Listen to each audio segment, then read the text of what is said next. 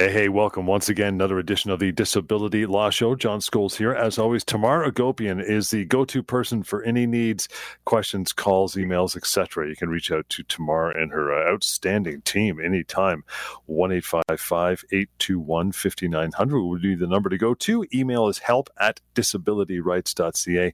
And for any other questions, it's a, it's a, it's a form for you to use, which is anonymous and it's uh, searchable as well. The database, that's how the algorithm works, called My Disability questions.com. You can check that out anytime you like. We got lots of questions and emails coming through already on the show uh, for today, Tamar, but we always start off with uh, something that's came across your desk a week that was, I guess we call it. And uh, what do you got going on? all business this week, John. All business. Uh, putting my head down, getting through some work, and you know arm wrestling with a couple of insurers on a topic i wanted to start off talking about on the show.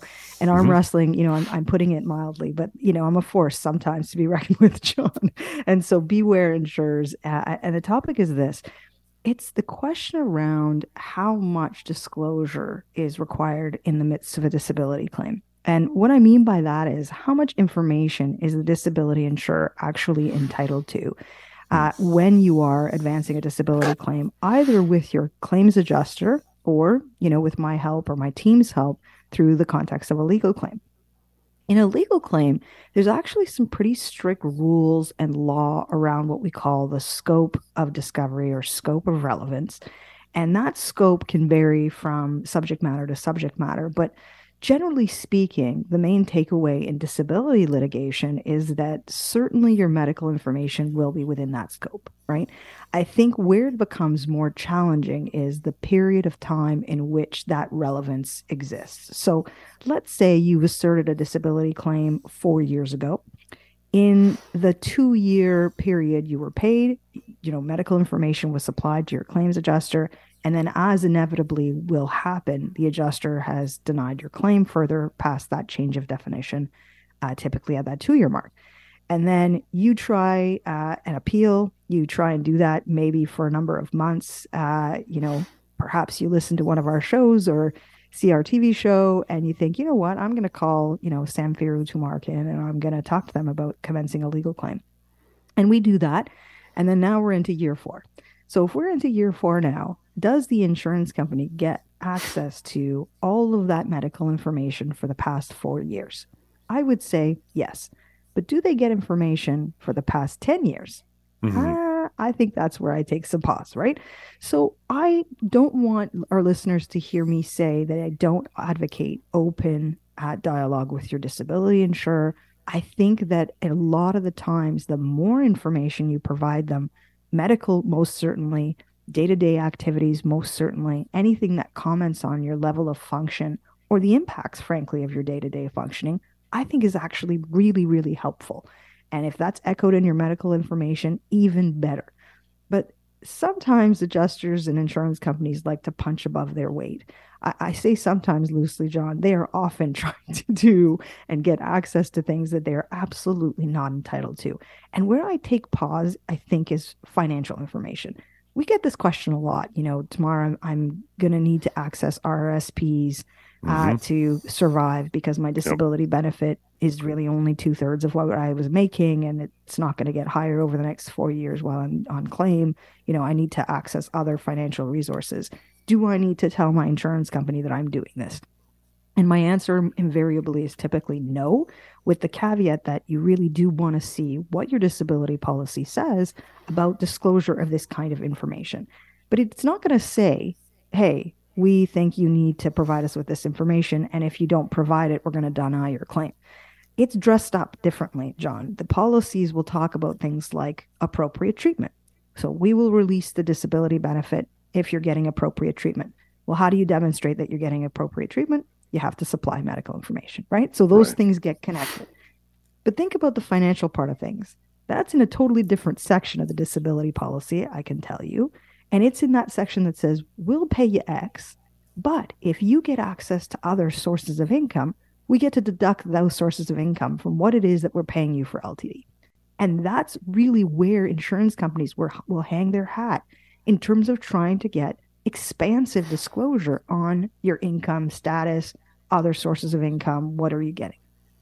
look, if you are getting other disability benefits, that's definitely fair game. CPP disability being the one that's most important. EI sickness also comes to mind. Super important. Those, yes, that will be in the yes category. Where it starts to get a little trickier, though, is if you've got passive income, let's say you've got a rental property or like an RSP or other ways that you are trying to generate income where you're not actually working. I think that's areas where it gets a little trickier for the insurance company to say, we must know. And if the fact that you're not telling us will compromise your disability claim within litigation or without, either way, we are entitled to this info. And so I, I really wanted to start off our show saying, look, guys, it, it doesn't just because you're running a disability claim, whether with our help or otherwise, doesn't mean it's going to be a dissection of everything that's happening in your life. And it is my job, I think, John, to protect my clients from insurance companies trying to do what I said earlier, which is punch above their weight, get more information than they are entitled to for purposes that I think are not really true to evaluating whether someone is totally disabled. What they're trying to do is either seek credits that they're not entitled to because perhaps someone is, you know, getting sources of income that they're allowed to, by the way, in order to survive with their disability benefit, or they're trying to color the record, so to speak, perhaps trying to establish that because there are these passive elements of income or these other this other information that they're trying to get access to, that it then means that a person is not totally disabled or perhaps cannot be trusted. We talk about this too a lot, this idea yep. of cynicism that disability insurers come at from. And so I, I think the probing that some adjusters do, and frankly, some insurers do with their the help of their lawyers, even within the legal claim context, is not necessarily appropriate. You know, when I was thinking about this topic, John, it, it came to mind an example, and I'm going to give you an extreme example. Uh, I helped a client resolve a claim a couple years back. Everything is confidential, of course, so I'm going to talk about it in generalities. But the issue the insurer had during the adjudication of her claim, so they're paying the benefits. They agree she's totally disabled. She had lots of different health issues, but she was traveling down south to the states because she had a family member there to provide support to one another. The family needed, member needed support, and my client needed support from this family member. So she was going down to the States periodically, um, totally kosher, not against the policy provision at all whatsoever. Mm-hmm. But the insurer was suspicious of her activities. They didn't trust or believe that it was this was something that she was doing by way of simply support. So during the adjudication, the adjuster had the nerve to ask my client to provide her passport. Okay. The passport, all the pages of the passport, so that they can line up that she was being quote unquote truthful about the travel that she was doing and the time that she was doing in the periods of time. To me, that is simply a question of credibility and one that ne- that necessarily doesn't exist there. She was being open and honest with the disability mm-hmm. insurer mm-hmm. about yeah. what she was doing and why she was traveling. So why that extra need for documentation to check off that box for the adjuster to build that trust or not undermine the credibility of a claimant? Again, I think that the scope of this disclosure sometimes is well beyond what the disability insurer is entitled to. And if anyone is listening and thinking, hey, wait a minute, maybe my adjuster is asking stuff that I shouldn't need to provide, I'm not too sure. Number one, try and get a copy of your disability policy, perhaps probe the adjuster to ask them, like, what what's the basis of this or what are you going to use this information for? And number two, don't hesitate to contact us. I'm happy to have conversations with anyone about any aspect of their disability claim. And this is one that's a little bit nuanced. So it can be a case by case situation and it can be tied to your policy. So I can very quickly look at the policy, take a quick read, see what it is that the insurance adjuster or uh, adjudicator is looking for, and then give you some context as to whether or not that's fair or reasonable. And if it's going to be okay not to disclose it or resist disclosure. But the fallback position always, at least from a medical perspective, more is better. So when you're wondering, look, um, I've got a broken knee, but I'm seeing my gynecologist, let's say, again, an extreme example, John. Uh, yeah, it's not relevant. The gynecological stuff is not relevant, but you know what? Right. What's the harm in providing that information to the adjuster if they really want to see it? Fine. Put it over to them or provide an authorization for them to get this information. I don't think it's going to set you back from a disability perspective if you provide more medical. It's the other stuff that kind of concerns me in this context. Again, always reach out to Tamar and her team. Like you said, make that phone call 1 821 5900. Let's get to our uh, first question from mydisabilityquestions.com. Get a couple minutes of this done anyway. Always return to it. But says uh, Tamar was, uh, was approved rather for ongoing LTD benefit payments under the any occupation requirement less than a year later, they're sending me for a functional capabilities or capacities examination. Prior to my disability, I was a program manager with a financial institution and spent 30 years in the banking industry. The insurance company has now suggested I become a landscaper, which is why they're sending me for the FCE. I'm a 51 year old woman and quite certain my body could not start a physical labor, labor career at this time. Also, they already approved uh, as disability for my occupation. I'm very confused and concerned. No kidding. Yeah. Yeah, I'm not surprised, frankly. It's unfortunate that, you know, uh, this woman finds herself in this situation where she's gone over that hurdle, right? That big hurdle around getting benefits approved past that two year mark, John. Yeah. Because what the insurer is looking at for the any occupation phase of the policy is if this individual, with the education and the training and the experience that she has, and with the ongoing health restrictions, could be able to do an alternative job, an alternative occupation that's suited for her, that also will allow her to earn an income that's quote unquote commensurate or an earnings level that's effectively what you're getting for your LTD. So we know that's two thirds typically for most disability policies, sometimes even less. And the insurer is going to use that benchmark to assess whether or not this individual can actually go and do, I think she said, the landscaping job. So why is it that they're putting her through this? And the bottom line quick answer is is because your disability benefits are technically a month to month policy. Every month you have to demonstrate and justify in essence that you are totally disabled and continue to be entitled to that LTD benefit. So look, let's pick this up after our next break, John. You bet. We'll do that. In the meantime, again, here's the number and email to reach out to Tamar. Do not hesitate at any point. That is 1 821 5900 help at disabilityrights.ca. We'll continue. This is, of course, the Disability Law Show. Hang on. All right. Welcome back. Disability Law Show. Great to have you on the show joining us. You can always reach out to Tamar and her team standing by, ready to answer questions. Just have that conversation, right? Maybe one more of a, a private matter discussed. 1 821 5900 help at disabilityrights.ca. Okay, let's get back to this. It was uh, somebody who reached out uh, Tamar on mydisabilityquestions.com. They were like, uh, you know, a program manager with a financial institution saying, hey, now you can be a landscaper at 51 years old. What do you say about that? It's crazy. It is. It is. It's sort of a bonkers assessment when you look at it at face value, right, John? And look, I, I don't have a good sense of what this individual's um, health issues are, but I got to think that if she was precluded from doing a what I would deem to be a sedentary job, right? In a financial institution, she's probably, uh, you know, in an office setting as a program manager. Uh, if she's limited from that type of work, I'm sort of scratching my head how she's going to have the functional abilities to do a landscaper position. But I think this is probably why the disability insurer is sending her for this assessment.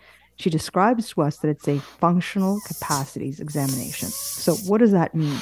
It is typically a physical assessment to determine whether or not she has the physical ability to do the requirements of a physical job. And so, whether or not this is relevant to her is important because, John, what if she has a mental health disability? Right? right. If it's a mental health disability, then a, then an FCE isn't really going to help or provide any insight as to whether or not she's capable of doing an alternative occupation. So look, I mean, I think that the unfortunate side of this is that she probably does need to attend. Most policies will say, look, if we want you assessed, you have to submit to the assessment. So I, I think there's not a lot of ways to avoid the assessment itself. But I do think it's important for her to understand look, there are ways to protect yourself and be ready for an assessment like this.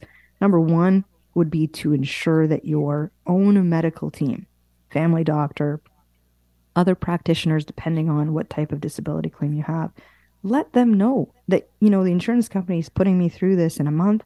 There's likely going to be a report out of it. I may have to share that report with with you folks, with you service providers, and perhaps you provide a response, whatever the case might be. but it's important for her own team to know, especially if you've got a physical disability and are being submitted through a physical examination. Because if the examination is so extreme that you may actually be uh, worse off as a result of the examination, you want that actually well documented, John. I mean, look, think of a situation where she is put through, uh, you know, four hours of testing, and this is the most physical she's been in a number of years. She will probably be pushed during that physical assessment. Perhaps she's able to achieve certain milestones during that assessment. But then what happens that afternoon or the next day or the day after that? And if she's laid up in bed and can't move as a result of this yeah. specific assessment, you want that clearly well documented. So there are sort of tools like this that we provide um, individuals advice on. And we call it under the umbrella of IMEs, independent medical examinations, but the functional capacities evaluation is a type of IME, very similar. And if you're looking for some further information, you can actually go to a helpful website we have, www.ltdfaq.ca. And in there is, what's that, John? Yep, exactly. Yeah, ltdfaq.ca. And because it's a plug and play type thing, very easy. You click, and if you click down, you will see there's one really helpful section on IMEs, and there's a good memo, uh, you know, summarizing basically what I've already described, which is how to prepare yourself for IME, what to expect, how to document. And at the end of the day, if the assessment comes back to say to the insurer, this individual has the capacity to be a landscaper and they actually deny your claim on this basis, then you do want to be ready to have your doctor's support that, in fact, that's not the case, that you have been accepted for, as totally disabled from any occupation.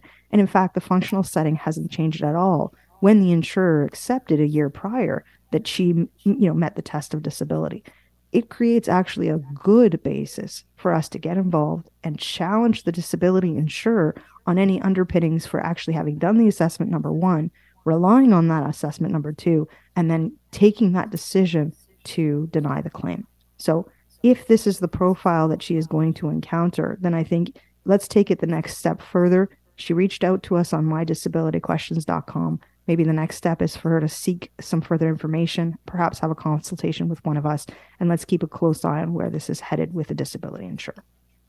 And as mentioned uh, by Tamar moments ago, yeah, short, concise, easy to digest memos available to you in non legal speak, right? LTDFAQ.ca and the email address help at disabilityrights.ca as well. You know, if, if an employee sustains an injury at work tomorrow and then can't work, are they entitled to short term or long term disability benefits? Is there a pecking order? Is it the same company, different company? How does it all work? Yeah, it's a good question. Um, so the short answer is yes. Most employers actually have a disability plan. Um, not all, but most do have something. Um, and larger employers, of course, will have better somethings than others. Um, but, right. I, but I find, in other words, they, they they'll have a group plan, right, uh, John? And that's usually those are the types of policies that we talk about on the show is the group disability plan, and they likely will have both a short-term disability component or what some insurers call weekly benefits and a long term disability component. So you want to start out making that short term disability benefit application most certainly and going through that process. Because if your disability does persist beyond the short term disability time frame, then the long term disability will kick in. Um, and sometimes you even have to make a further application to the long term disability insurer. But I think the more important question here is the injury was sustained at work. So does that make it any different than developing a, a, health condition or having something happening outside of the work setting? I think the fact that it occurs at work sometimes can complicate the situation because it can be a workers' compensation issue or work safe. So some employers are part of these um, workers' benefits type programs they are different than short term and long term disability benefits. And they are actually self governing. So, in other words, it's a tribunal, they have their own legislation. You have to make your own application process with workers' compensation. You need an incident report. You have to let your employer know. I mean, we, we don't really get into that work where we work, John, in Ontario and Alberta and BC and so on. However, it's important as it relates to other access to other benefits in sh- the short term phase, it can be an either or. Some employers I've seen have workers' compensation benefits access, but may not have short term. Others have both. And there can be a, a connection between the two in the sense that the medical information that you're going to submit either to the disability insurer or to for workers' compensation will be the same inevitably because the, the injury was sustained at work. But if you are approved for an income benefit from the workers' compensation realm, then the disability insurers typically will look for a credit or a deduction from the income amount you're getting from workers' compensation. But it's important that it's apples to apples, John. It's not just workers' compensation giving you rehab support and other things. You actually have to be approved for an income amount month over month. Usually, I think it's about 70 to 80% of what someone is making. And I think what's interesting is that it can actually exceed some LTD and STD benefit plans.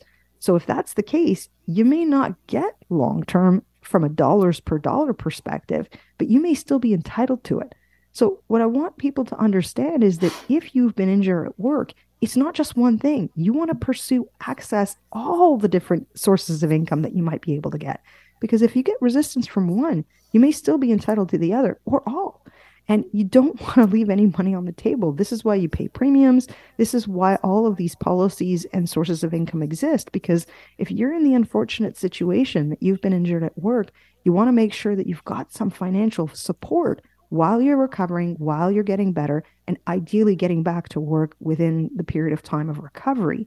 Uh, and so I think that we get this question a lot because people are not sure, right? Where do I go? And so the hope is that your employer has a decent HR rep who can direct you to where you make the applications, where you can find the forms. But if you're not sure, your benefit booklet should probably have information like this about what you have coverage for. And you should absolutely make sure that you're not missing the time frames for advancing these types of claims. And that's really the toughest part, John, for most people. Right. I find that once they've sustained an injury, they're so focused on trying to deal with their recovery and immediate issues around the injury that this is all secondary. And and fair enough. But some disability insurers have very tight timeframes to initiate claims, and they can be rather harsh about the timeframes. So if there's no reasonable explanation for the delay of having submitted your claim, they're pretty darn quick to say, hey, you're out of time. And we're not even going to consider whether you're entitled to benefits because you didn't submit your forms in time. The courts have disagreed with insurers on this issue. So there are avenues for relief. It's called relief from forfeiture, but I'd much prefer to see people do things at the right time frames and not allow the disability insurer a technical reason to deny an otherwise valid claim. So the conclusion is yes, you could be entitled to short term and long term. You could also be entitled to workers' compensation benefits. You should apply for all of them. And if you get resistance from any of those avenues, don't hesitate to contact us. There's a, a great paralegal we refer people to for workers' compensation, and we can, of course, assist with the short term and long term claims. You know, my biggest criticism with you, Tamar, is your answers aren't in depth enough. You don't provide enough information on this show. like honestly, I got you covered big time. Again, reaching out to Tamar, guys, is really simple. One eight five five eight two one uh, fifty nine hundred. Email we always go to is help at disabilityrights.ca. Emily is next up. She says, "Hey, Tamar, my LTD benefits were denied by the insurance company because my employer did not put in the correct dates, and it was submitted after the deadline. I was denied due to uh, contractual reasons. Is there any recourse with this for me?" Look at that. Emily, your email came right at the right yep. moment. That's exactly no what I was talking about. And yes, you do absolutely have a recourse, Emily. So I think it's important in Emily's situation that it be clearly articulated by herself and ideally her employer as to why the deadline was missed, right? The correct dates were not put in. It's again a technical reason. And most disability insurers will need to consider whether that technical reason is enough to forgive the lateness, quote unquote, of the disability application. What they may also do is actually seek further guidance from Emily's employer on whether or not they can waive that requirement, the, the time limit requirement. And I've seen some employers be very cooperative and others be more resistant. And you may not know, Emily, you might not know if your employer's on board and they're going to be, you know, pushing on the disability insurer to make sure that your claim is actually adjudicated or not. And what I'm concerned about here is that it sounds like there was an explanation provided, and in fact, the insurer just chose to simply deny the claim on a technical basis. If that's the case, and there's a reasonable explanation, and that explanation is they're not going to be moved upon that, if there's no other recourse, then I do think it is an absolutely good basis to challenge the disability insurer on these technical declines.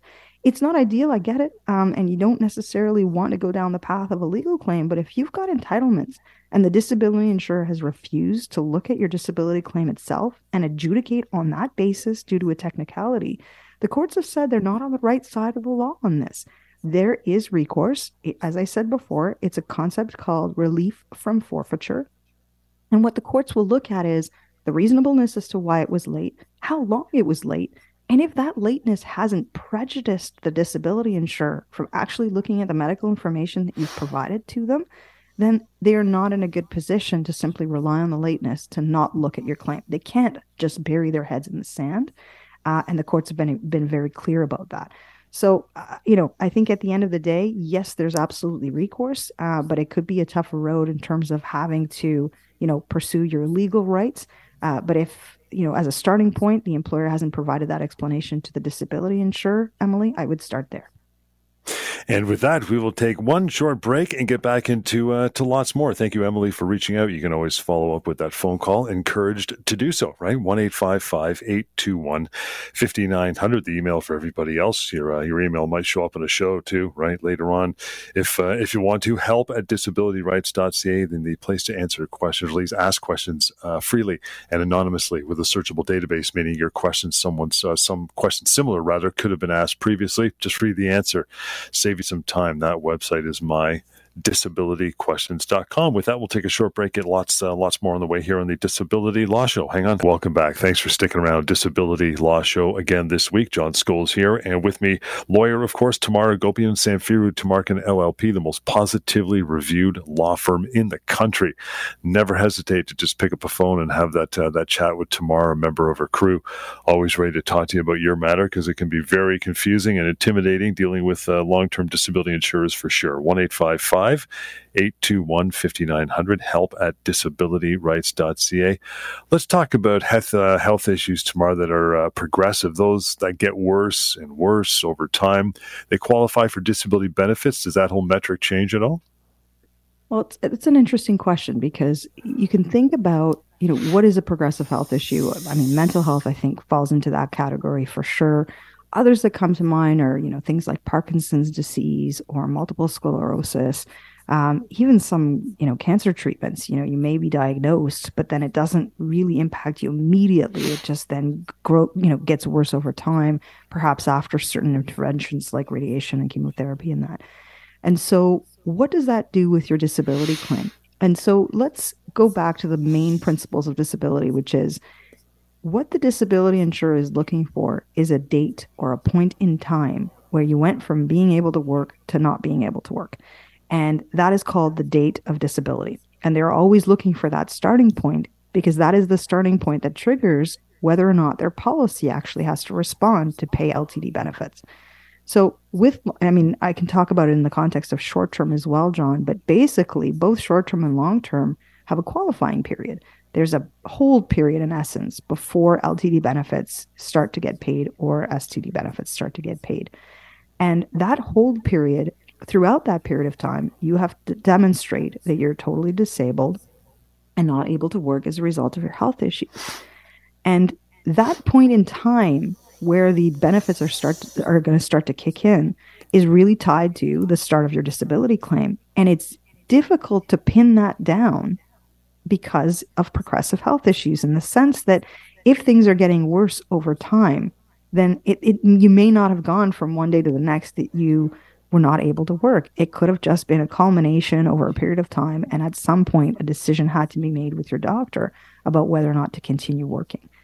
And where it becomes a little bit trickier with disability insurers is that if you were in a partial work capacity or you were being accommodated for a period of time, perhaps you weren't even working at all, that can have technical impacts on how a disability insurer will treat a progressive disability claim. Think, for example, you know, there's a requirement in the policies that say you know, in order for you to be eligible for disability benefits or any coverages, really, you have to be quote unquote actively at work. There's an actively at work requirement that says you've got to work at least 20 hours a week or 30 hours a week for this company in order for you to be fully eligible for all the benefits that we have available under this plan. And so, if you've got a progressive health issue and things are getting worse over time, you might be pulling back on your capacity to work in the months leading up to your disability claim. And then you initiate your disability claim, and the disability insurer is saying, well, you're out of time, or your disability was actually five months ago, or you didn't meet the actively at work requirement. And so I have seen a lot of resistance by disability insurers on these odd technicalities in contexts where the claims are more progressive. So, not an injury, not an immediate thing. You know, you didn't go one day to the next to not being able to work. The thing is, that's most important, though, John, for our listeners, is that these are absolutely valid disability claims. Just because the insurer is saying no or is providing some kind of resistance on a technical basis doesn't mean they're right about that. And I think people sometimes accept that for face value to say, okay, well, I guess I should have applied when I first got the diagnosis, or I guess I should have kept working until things got worse, or I, you know, not valid, not valid. There's actually a really good case out of British Columbia called Tanious and Empire Life that specifically addresses the progressiveness of these conditions. It's a Court of Appeal decision out of BC, so it has some uh, persuasive value in the other provinces that we operate in. And what's important, uh, there's a bunch of takeaways from that case, but one of the main takeaways was that the individual had some periods where she was working and yet was still claiming disability ultimately within a certain point in time. And the disability insurer resisted her claim all the way through to trial, would you imagine? And yes, they got their wrist slapped and they were absolutely wrong. But one of the takeaways from that decision that I think is super helpful is that if you've got a progressive health issue, it doesn't mean that you're necessarily out of time. In fact, even when you've got partial work capacity or periods of time where you're working, you can still be qualified as totally disabled. Now, this is a very technical argument, John, so I don't expect our listeners to necessarily understand. Mm-hmm. But if they have health issues that have been bothering them for a period of time, it doesn't mean that they're not entitled to disability benefits. It all comes back to having a reasonable discussion with your medical team and saying, look, does it make sense? Is this sustainable? Am I better off not continuing to put myself in a work environment? Um, and therefore, should I be pursuing disability benefits? And if you've got that support from your own doctor, then by all means, you should absolutely apply. And if you get any resistance, you know where to get us. It's interesting too. I mean, is this is this something that uh, you mentioned? You'll still have disability benefits and have some sort of capacity to work. Are you going to get a lot of resistance? I mean, is it this is something you wouldn't want to go out alone? Correct? Yeah, that, that's exactly right. And so, you know, it's a bit of a mixed bag. I think sometimes it can be uh, a luck of the draw in terms of the type of adjuster you might get. If it's one that's a bit more experienced, who has seen these types of claims before, can understand the nuances, you might get less resistance and a little bit more cooperation, particularly if it's a condition that, you know, is very well known. Like I think like park again, I go back to Parkinson's only because it's so visible. You really can see um, the tremors and other uh, physical features for an individual who has Parkinson's. And having that documented, I think, is super helpful and can be a little bit easier in terms of getting those disability benefits approved. But if it's a progressive mental health condition, John, you know, we've talked about this on the show before as well is that some adjusters just don't get it that you're trying your best but it got to a point where you couldn't continue working and unfortunately, what I see is disability insurers using that capacity to work almost against people who have otherwise valid disability claims. So, well, you were able to work all this time with these conditions. Why is it that you cannot continue? So, if there is clear medical information as to what has changed, perhaps worsened, perhaps something that, you know, really it got to a point where you shouldn't have continued, and you have that support from your doctor, then you really should not be getting that resistance from the disability insurer your benefits should be approved. And if they're not, then I do think there is a good basis, both in law and factually, by the way, to pursue the disability insurer for benefits.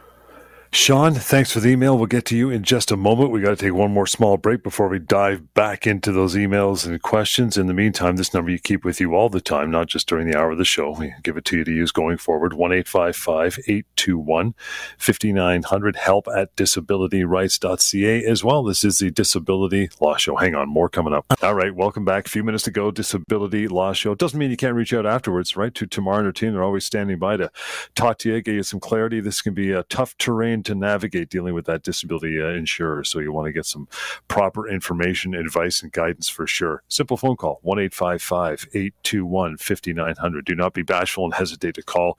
It is a uh, could be a lengthy or a short private conversation between you and Tamar's team. So have no fear in that regard. Help at disabilityrights.ca. That's the email address we always use. Moving on down to Sean, as promised, Tamar says, Hey guys, my wife has been on disability since uh, the year 2000, in which a settlement was initiated through lawyers since the time of her disability. The amount has never changed. Is she entitled to a cost of living adjustment for all these years? What do you think about that, hmm. Yeah, good question, Sean. Uh, the short answer is probably not. Uh, yeah. probably not. But it's interesting to me that you know, look, it was effective. Obviously, they negotiated something with the lawyers and benefits have continued, which is fantastic. Uh, this is what I always want to hear for individuals who have sought their legal rights. So I think super. Uh, but let's explain what it is that Sean is after. It is the question around whether or not your disability benefit actually changes month over month, year over year, even though you may be on claim for the last 20 years, right? 23 years. Right. And so some disability policies actually have a section in it that says that you get a cost of living adjustment. Uh, but typically, the base plan that's existing in most policies that I've seen doesn't include a cost of living adjustment. It's like an enhanced option now, John, where you've got to click the enhanced option and maybe pay a couple extra bucks on premiums in order to get a COLA, a cost of living adjustment. If that COLA was made available, uh, then typically will happen in January of every year. Your disability benefit will increase by a percent or two. Uh, maybe even higher now with our inflation rates. Um, so it actually can be a very helpful component. So if you're setting your benefits, if anyone's listening and you're setting your benefits for a new job, or there's an option to enhance your LTD coverage, I do recommend a COLA. Uh, but otherwise, your disability benefits are set to the pre disability income level. So for Sean's wife, that would have been back in 2000, maybe even before then, for whatever rate of earnings she was making and it would likely be around two thirds of what she was making at that time. And so, absolutely, it can be a tough uh, pill to swallow. That benefit is not going to change for the lifetime of your claim. So, I I take it from what Sean has described, John, that the benefits have continued. Uh, and I would have hoped that good lawyers would have been live to the fact that is there a cost of living adjustment and have negotiated to ensure that that's in there if it hasn't been so far. But having to go back in time, you would be absolutely out of time to do that, unfortunately, Sean. So, this is why it's so important. If your benefits are being approved, most disability insurers will send you a letter. They'll tell you what your LTD amount is, and they may or may not comment on either the tax status or whether you get a cost of living adjustment. If you're not sure, if the benefit level is being calculated at less than what you think it should be, that's the time to have that conversation with your adjuster and even possibly your employer to double, triple check as to what you were insured for. Let me give you an example. Let's think of a scenario where individuals are earning a base salary plus commissions. And there's lots of work settings where people have that kind of compensation. Sometimes your disability benefits, though, are only on your base salary. And you wouldn't know that unless you made that inquiry with your employer or perhaps you're you don't know that at all until you make a disability claim right? And so i don't want people to be left in the lurch thinking the majority of their salary is coming from commissions but their ltd benefit is not reflecting that amount. That's a conversation to ensure with your employer in the context of making a disability claim and making sure that you have sufficient coverage for short term and long term in case you are in a scenario like Sean's wife, where you might have to be on claim for the next 20, 25 years. You want to make sure that those benefits are paid at the right amount on the right basis. Because the longer it goes in time where you've agreed to it, the tougher it is down the road for a lawyer like me to challenge the insurer to say, hey, you miscalculated this. You should have you underpaid, you should have paid X, what have you. Because don't forget, in Ontario, Alberta, BC, there's a two year window in which to start a legal claim against your insurer after they've uh, compromised your rights in some way. Typically, that would arise when you get a denial letter, but sometimes it could be as simple as they mm-hmm. miscalculated your benefit, and you then have a right of action to pursue that with disability insurer by a legal claim. So you want to make sure you understand your rights, you understand what your policy is covering you for, and how your LTD benefit is being calculated, so you're not left uh, in the dark down the road if something were to happen with your claim. Let me get this last question to you Tamar. Last uh, two minutes of the yeah. show, and it's uh, this is such a Canadian question. If someone is on a wait list to see a certain specialist, never happens up here, or to get specific treatment, can this impact their LTD claim? Yeah, it, it's it's getting worse, isn't it, John? And, and it's it's yeah. sad to me that it's getting worse. But we really are in a state uh, uh, in most of the provinces in this country where the wait lists are just way too long for people to access treatment. And the unfortunate part of all of this is that it can compound uh, problems. So now you're waiting to get, get, to see a doctor or a specialist, and at the same time, the disability insurers, eh, we're tired of waiting. You don't meet the test of disability, or you're not getting appropriate treatment. It's harsh, but I have seen that happen. And if you're in that situation, please don't hesitate to talk to us because that is not a proper basis for disability insured to deny benefits when you're on a wait list to try and see a specialist and get on top of your health to recover and, and get better.